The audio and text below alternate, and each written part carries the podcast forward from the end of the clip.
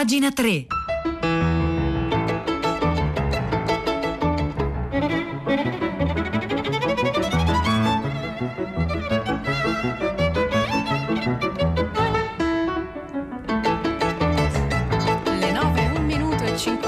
Secondi di lunedì 14 giugno 2021. Buongiorno a tutti, buon lunedì, buongiorno da Silvia Bencivelli, anche oggi al microfono di pagina 3.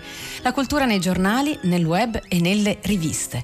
E oggi cominciamo a sfogliare i giornali dal Fatto Quotidiano, oggi in edicola un articolo di Angelo Molica Franco ci racconta la traduzione, come tradurre cambi la storia. Uomini gettati, ovviamente tra virgolette, tra poco capiremo perché, e pidocchi.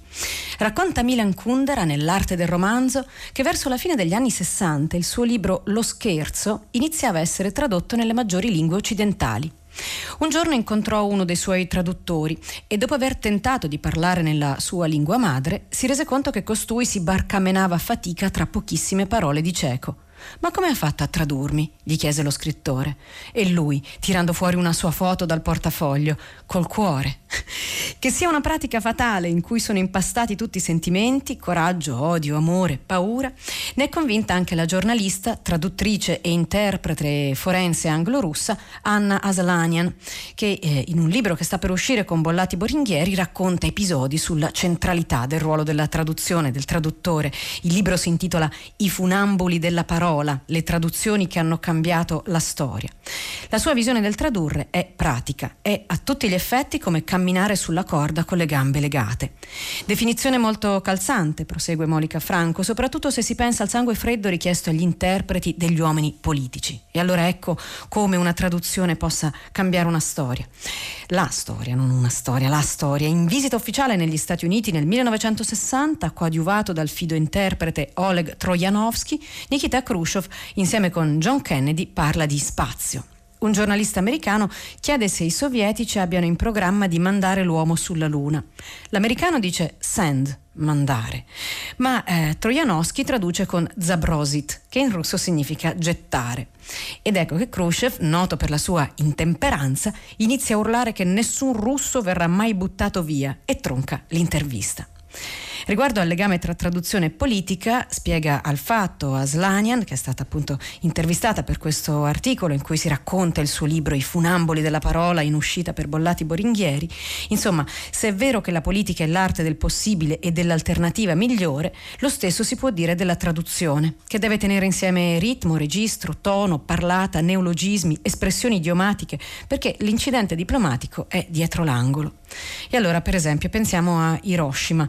Tutto nasce da un misunderstanding, cioè un'incomprensione. 26 luglio 1945, l'Office of War Information di Washington diffonde un, un ultimatum che intima la resa al Giappone. Il mattino successivo il primo ministro Kantaro Suzuki indice una conferenza stampa, durante la quale afferma dobbiamo mokasutu la dichiarazione. Allora, letteralmente Mokasutu in giapponese significa uccidere con il silenzio. In seguito il primo ministro disse di voler intendere no comment con la parola Mokasutu, che non ha un corrispettivo nipponico. Ma gli interpreti americani tradussero il termine Mokasutu con ignoreremo e disprezzeremo in silenzio ed è così che il destino di Hiroshima è segnato. Ma si può cadere nell'errore anche se le intenzioni sono felici, come fare un complimento. Lo sa bene Emmanuel Macron, in visita in Australia nel 2018, mentre ringraziava il primo ministro Malcolm Turnbull e consorte, il presidente francese definì la signora Delicious Wife, un calco dal francese delicieuse, cioè affascinante. Peccato che l'espressione in inglese applicata a una donna, nota Aslanian, significhi essere appetitosa, cioè come dire che la, la, la, la moglie del primo ministro è un bel bocconcino.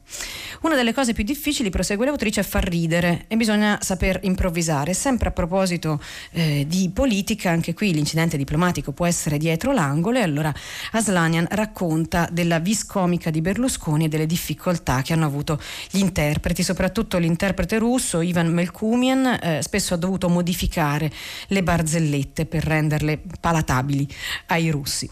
E funamboli coraggiosi sono però anche i traduttori editoriali, quindi fuori di politica, al di là l'idea della traduzione che cambia la storia, traduzioni che cambiano la nostra storia letteraria, la storia della nostra cultura. Per esempio, sono state alcune, eh, alcune, alcune recenti eh, introduzioni nell'editoria italiana che hanno richiesto molto coraggio. Allora, per esempio, pensiamo a Renata Colorni che deve cambiare il titolo alla montagna di Thomas Mann, da incantata, come l'avevamo chiamata fino a quel momento, a magica perché in tedesco è Zauberberg e Zauber si traduce meglio con magica. O a Nadia, a Nadia Fusini per eliminare Gita dal romanzo di Virginia Woolf intitolato solo Al faro, l'originale in inglese è To the Lighthouse. O ancora per smettere di usare il napoletano per la parlata dei malviventi di Marsiglia nei romanzi di Simenon. A questo fine, in Italia come all'estero, è sempre vivo e vivace il fenomeno delle ritraduzioni dei classici, perché bisogna restituire ai nomi il loro significato. Aslania dice appunto tradurre è un'arte, un mestiere, una passione, ma anche una necessità. Non è un argomento così anodino se pensiamo alle proteste dei Black Lives Matter. Non più tardi di qualche mese fa, quando a proposito dei traduttori bianchi in Europa della poetessa afroamericana Amanda Gorman si è aperta un po' di polemica. E allora che cosa ne pensa? Pensa Anna Slanian, eh, qui intervistata da Angelo Molica Franco sul Fatto Quotidiano a proposito del suo libro I funamboli della parola, beh, eh, faccio mie le parole di Octavio Paz, dice, che accomuna le nature universali della poesia e della traduzione, e di Elliot Weinberg, Weinberger, scusatemi, quando sostiene che non c'è testo che non possa essere tradotto. Se davvero per poter tradurre una voce occorre aver condiviso le sue esperienze, dovrei smettere di fare da interprete in tribunale ad assassini, stupratori e ladri. Questo articolo racconta un libro che parla di traduzioni, il libro lo firma Anna Aslanian e si intitola I funamboli della parola, la intervista e racconta il libro Angela Molica Franco sul Fatto Quotidiano, l'articolo racconta come tradurre cambi la storia e si intitola Uomini gettati e pidocchi.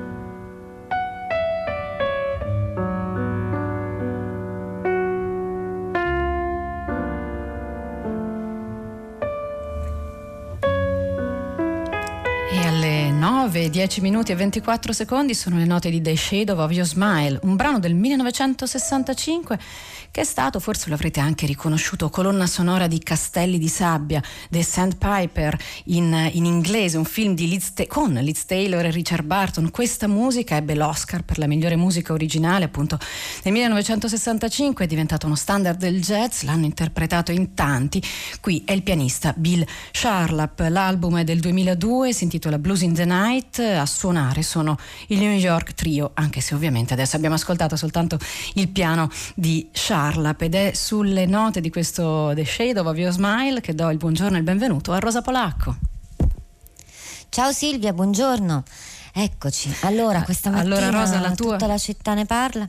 Seguiamo la, la, la traccia, la discussione indicata eh, da Mirko, dalla Spezia, poi eh, raccolta anche da Cecilia da Torino, cioè torniamo a parlare del terribile fatto di Ardea dove ieri si è consumata questa, eh, questa tragedia dove una, una, persona ha sparato senza un motivo a due bambini che sono morti insieme a un anziano che ha cercato di difenderli. Le, la discussione, eh, osservando questa, questa tragedia che hanno, che hanno svolto stamattina al filo diretto di prima pagina Mirko e Cecilia ruota intorno a una delle leggi più importanti del secolo scorso, la legge Basaglia. Ne abbiamo parlato diverse volte, la sua efficacia o le lacune che, eh, e anche gli elementi che si sono eh, mostrati, si sono acuiti per colpa della, della pandemia, come conseguenza della pandemia. Allora è su questo che cercheremo di concentrare la nostra attenzione stamattina a partire dalle 10 e sempre grazie al contributo degli ascoltatori.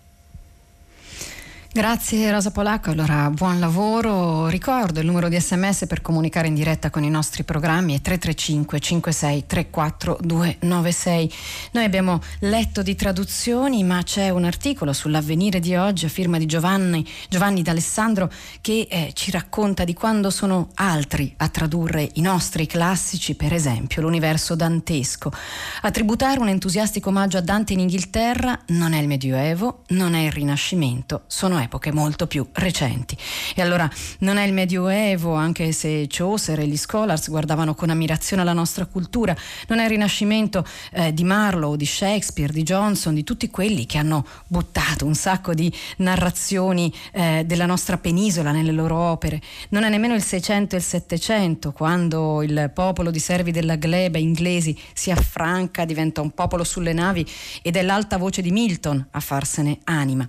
Dante in questo, in questo lungo periodo rimane un fenomeno italiano, poche traduzioni e non viene sostanzialmente capito, ma poi arrivano l'Ottocento e il Novecento, un percorso particolar, particolarissimo che, fanno, che, fa deflagrare Dante oltre Manica. Nei primi decenni dell'Ottocento, prosegue Giovanni d'Alessandro sull'avvenire, l'Inghilterra è un'irraggiungibile entità economica che si avvia a controllare un quarto del pianeta.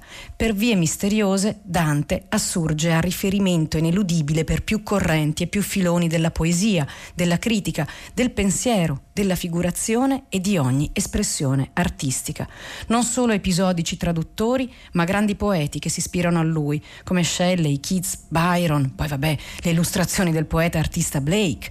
E nel Novecento arrivano Pound ed Eliot, soprattutto Thomas Stearns Eliot che eh, raggiunge un ineguagliato punto di lucidità sulla grandezza di Dante. Che cosa scrive Eliot su Dante? Lo commenta, lo cita, lo fa anche in italiano, scrive dei saggi. E allora, Dante per Eliot non è soltanto il maieuta del volgare o italiano comunemente parlato, nel senso che non l'aiuta a venire al mondo, ma lo genera proprio, è madre della sua madrelingua, scrive Eliot.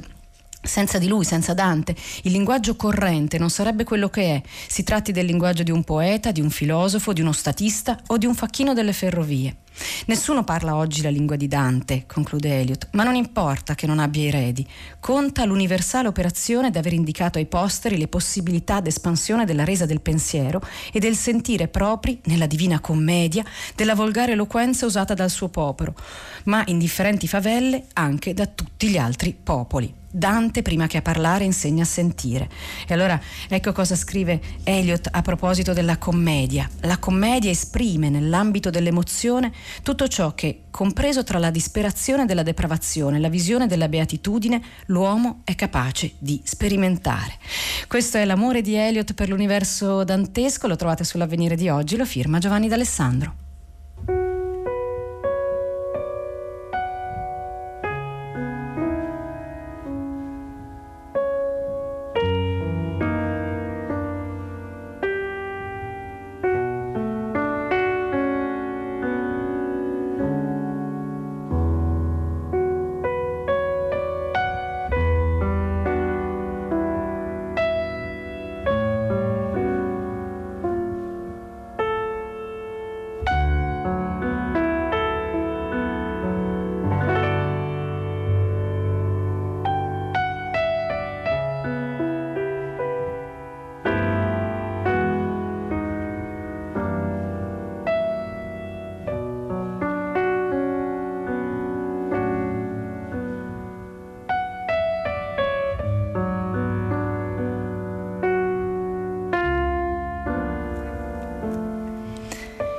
Sono le 9, 16 minuti e 30 secondi in questo istante. Sono ancora le note di questo Shadow of Your Smile che ci accompagnano nella puntata di questo lunedì di pagina 3. Stanno arrivando alcuni vostri messaggi sulle traduzioni. C'è chi non ci crede alla storia di Hiroshima e dell'errore di traduzione. C'è chi dice comunque sia andata, è un'infamia indelebile di cui gli americani si sono macchiati. Beh sì, forse il racconto era un po' troppo leggero per la tragedia che Hiroshima è stata. Ma a proposito di racconti leggeri, perdonatemi il passaggio un po' brusco, c'è un, un, libro che racconta di un tema che potrebbe essere pesantissimo, complicato, difficile, drammatico, ma che invece lo rende in grandissima leggerezza. Ne parla Dario De Marco su Dissapore si tratta degli allevamenti intensivi. Le galline allevate in gabbia diventano protagoniste di un romanzo ed è uno spasso. Allevatori e attivisti, ma soprattutto allevamenti e galline. Sono loro i protagonisti di questo funambolico e spassosissimo romanzo Capannone numero 8, scritto da Deb Olin Unferth, uscito per le edizioni Sur nella traduzione di Silvia Manzio. Un momento, hai detto spassosissimo? Com'è possibile che un aggettivo del genere si adatti a un argomento così pesante? Il tema è pesante, da qualsiasi lato lo si guardi, scrive Dario De Marco. Eh, qualunque sia il vostro punto di vista, lo è. Se siete dei consumatori attenti e informati sulle differenze tra galline allevate a terra, in gabbia, all'aperto o in fattorie come una volta, ma è anche peggio se siete degli animalisti sensibili e impegnati, avvertirete tutta la serietà della questione.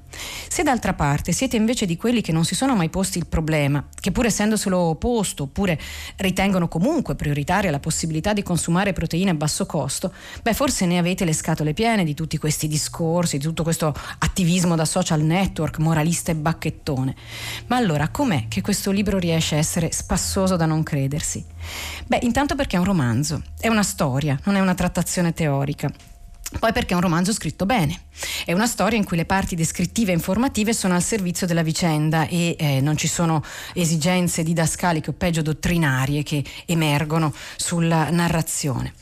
E, e, poi la storia è corale, vari personaggi, ciascuno con la sua vita, i suoi sogni, i suoi tormenti, i suoi obiettivi, tutt'altro che stinchi di santo, tutt'altro che eroi, compongono uno scombiccerato manipolo con un unico assurdo obiettivo, liberare tutte le galline di un allevamento industriale con un solo colpo di mano, cioè prelevare nottetempo 900.000 animali con l'aiuto di 300 persone e 60 camion una causa assurda e una causa persa. Infatti sarà perduta, ma ci terrà eh, col fiato sospeso per molte pagine, non senza averci fatto divertire con rocambolesche e surreali avventure, in mezzo alle quali, senza quasi eh, accorgercene, impariamo o ricordiamo parecchie cose. Per esempio che le galline, come quasi tutti gli uccelli, hanno un verso personale che le contraddistingue, quindi hanno un nome o che le galline hanno sviluppato un tipo di cervello che non dipende dalla dimensione ma dalla concentrazione dei neuroni. Qui la narrazione è un po' così, per i dettagli scientifici consiglio i libri di Giorgio Vallortigara, chiusa la parentesi tecnico-scientifica.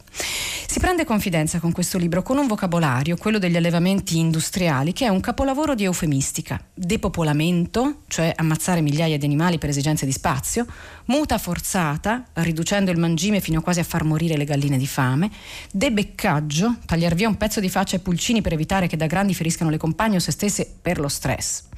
Ma il libro ha il merito di rendere chiaro un aspetto e lo fa attraverso la trama, nella quale la controparte è smaterializzata. Ed ecco qual è il punto.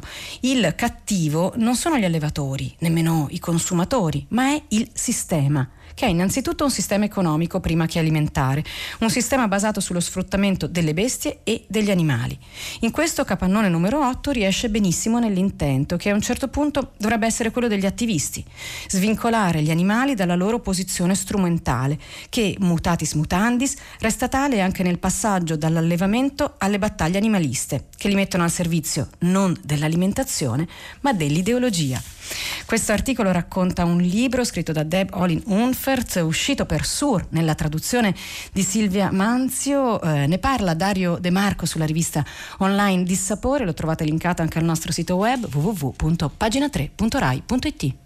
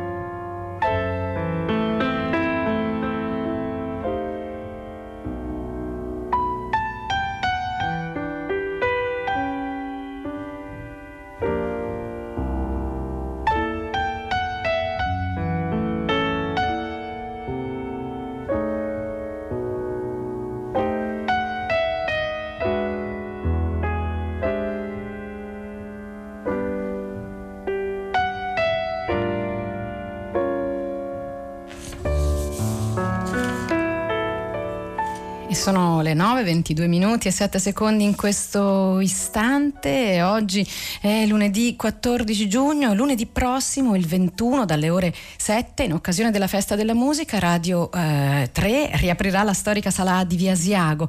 Sarà una diretta radiofonica ricca di ospiti, dalla musica, dal teatro, dal cinema, insomma, dai linguaggi che più ci appartengono. Tema della serata, il cambiamento. La serata comincerà appunto alle 19, finirà alle 23.30. Sarà condotta da Stefano Catucci. Sentiremo Ginevra De Marco insieme al tastierista Francesco Magnelli e al chitarrista Andrea Salvadori che ci proporranno brani dal progetto Quello che conta. Ginevra canta Tenco e ci regalerà la sua versione di Todo cambia di Mercedes Sosa che ispira un po' la serata. Poi ci saranno Hollywood Party, tutta l'umanità ne parla, il teatro, la musica e alla fine il reading della poetessa Maria Grazia Calandrone. Tutto questo lunedì 21 giugno dalle 19 alle 23.30 in diretta diretta su Radio 3, su Rai Play e tutto quanto dalla storica sala di Via Asiago. Noi continuiamo qui a parlare di linguaggi, c'è un articolo su treccani.it firmato Monica Alba che ci parla di un linguaggio un po' particolare, di una traduzione un po' particolare ed è quella che si è imposta in cucina tra la fine dell'Ottocento e l'inizio del Novecento. Voi nello scorso anno avete fatto un'opera buona, dando all'Italia nel vostro libro La scienza in cucina e l'arte di mangiar bene, l'opera migliore, che offre su questo argomento la nostra letteratura. Quasi tutti i libri di cucina incominciano a farci fare indigestioni di lingua ostrogota e voi, senza sedere a scranna, né schierarvi fra i rispettabilissimi confraterniti del frullone, senza smorfie accademiche, ci avete insegnato a far cucina, scrivendo del buon italiano vivo e schietto che si parla sotto il nostro cupolone. Ovviamente si sta rivolgendo a Pellegrino Artusi, ma queste parole sono le parole di Paolo Mantegazza. Paolo Mantegazza è stato un grandissimo medico, un medico igienista, ma anche fisiologo, patologo, neurologo, è stato il primo darwiniano d'Italia e a Pellegrino Artusi sta dedicando il ventottesimo almanacco igienico popolare, uno dei tanti almanacchi educativi per gli italiani che hanno fatto la storia della nostra igiene e appunto Paolo Mantegazza, questo grande igienista, lo sta dedicando a Pellegrino Artusi e lo sta facendo in nome non soltanto della cucina ma anche della lingua lingua italiana. Perché? spiega Monica Alba su treccani.it. Perché in una nazione ancora linguisticamente frammentata, con una percentuale esigua di talofoni attivi, Pellegrino Artusi è il primo a cogliere l'esigenza di una lingua media unitaria anche a tavola. Fino alla fine dell'Ottocento il tessuto linguistico dei testi di cucina risulta fortemente eterogeneo, un vero miscuglio indigesto di termini dialettali, parole straniere e tecnicismi. Nel solco di Manzoni, adottando per la sua opera il fiorentino, Artusi dona agli italiani una soluzione vera e concreta a quella lingua incomprensibile. Chi era Artusi? Artusi era romagnolo, poi si era trasferito a Firenze dopo una carriera da commerciante, aveva deciso di ritirarsi agli affari e si era dedicato allo studio, alla scrittura e alla cucina. In piazza d'Azeglio al Civico 25 aveva scritto appunto questa Scienza in cucina insieme a due collaboratori, Marietta Sabatini di Massa e Cozzile, cioè Pistoiese, la governante, e Francesco Ruffilli di Forlimpopoli, come Artusi stesso. Ragionevolmente definita il primo vero ricettario italiano, la scienza non è soltanto una raccolta delle eh, tradizioni culinarie della penisola, anche perché si parla quasi solo di eh, ricette romagnole e toscane, ma rappresenta il comune denominatore, sapientemente rintracciato da Artusi nella ricerca attenta delle materie prime e nella stagionalità dei prodotti, principi oggi alla base della nostra cultura gastronomica. Anche un'impresa editoriale senza uguali, grazie alla collaborazione con Enrico Bemporad, un libro che ebbe un enorme successo ma che fu anche l'antesignano di un blog perché eh, Artusi riceveva lettere e rispondeva a chi gli scriveva. Eh, tutto un grande lavoro sul, sul lessico e un lavoro che la fedele Marietta in una celebre intervista del 1932 definisce un lavoro di penna e pentole, penna e pentole insieme. Questo articolo lo trovate su treccani.it, si intitola La scienza in cucina e l'arte di mangiar bene.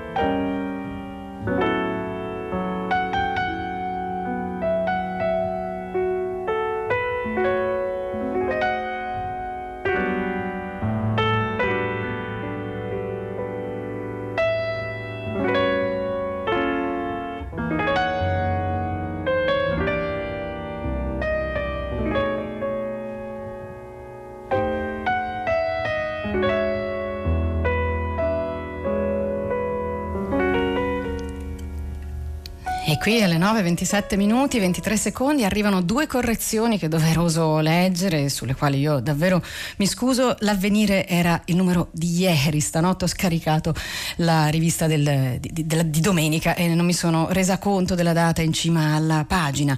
Seconda correzione, beh, abbastanza grottesco, in un pezzo che parla di traduzioni ho sbagliato la pronuncia del cognome armeno, Arslanian, l'accento fonico va in fondo, un ascoltatore dice l'ho sentito come uno strazio, io mi scuso per per, per, tutti quelli che sono stati in grado di avvertire questo strazio. E qui alle 9.27 minuti e 59 secondi c'è giusto il tempo per segnalarvi un ultimo pezzo che però fa bene pandan con quello che abbiamo appena letto, ricette di cucina ma anche ricette letterarie e ricette mediche. Ne parla Elisabetta Mercuri su Margut in questo pezzo in cui descrive la farmacia letteraria Pillole di carta alla Mezzia Terme dove si eh, prescrivono libri per la cura dell'anima. Non è la prima, non è l'unica, ma in questo articolo che trovate su margutte.it trovate anche la descrizione di questa impresa. E su questo finisce la puntata di oggi di pagina 3. Silvia Bencevelli vi saluta insieme a Giulio Salvatelli, Marzia Coronati, Cristiana Castellotti, Maria Chiara Beranec, Piero Pugliese vi mm, saluta, vi dà appuntamento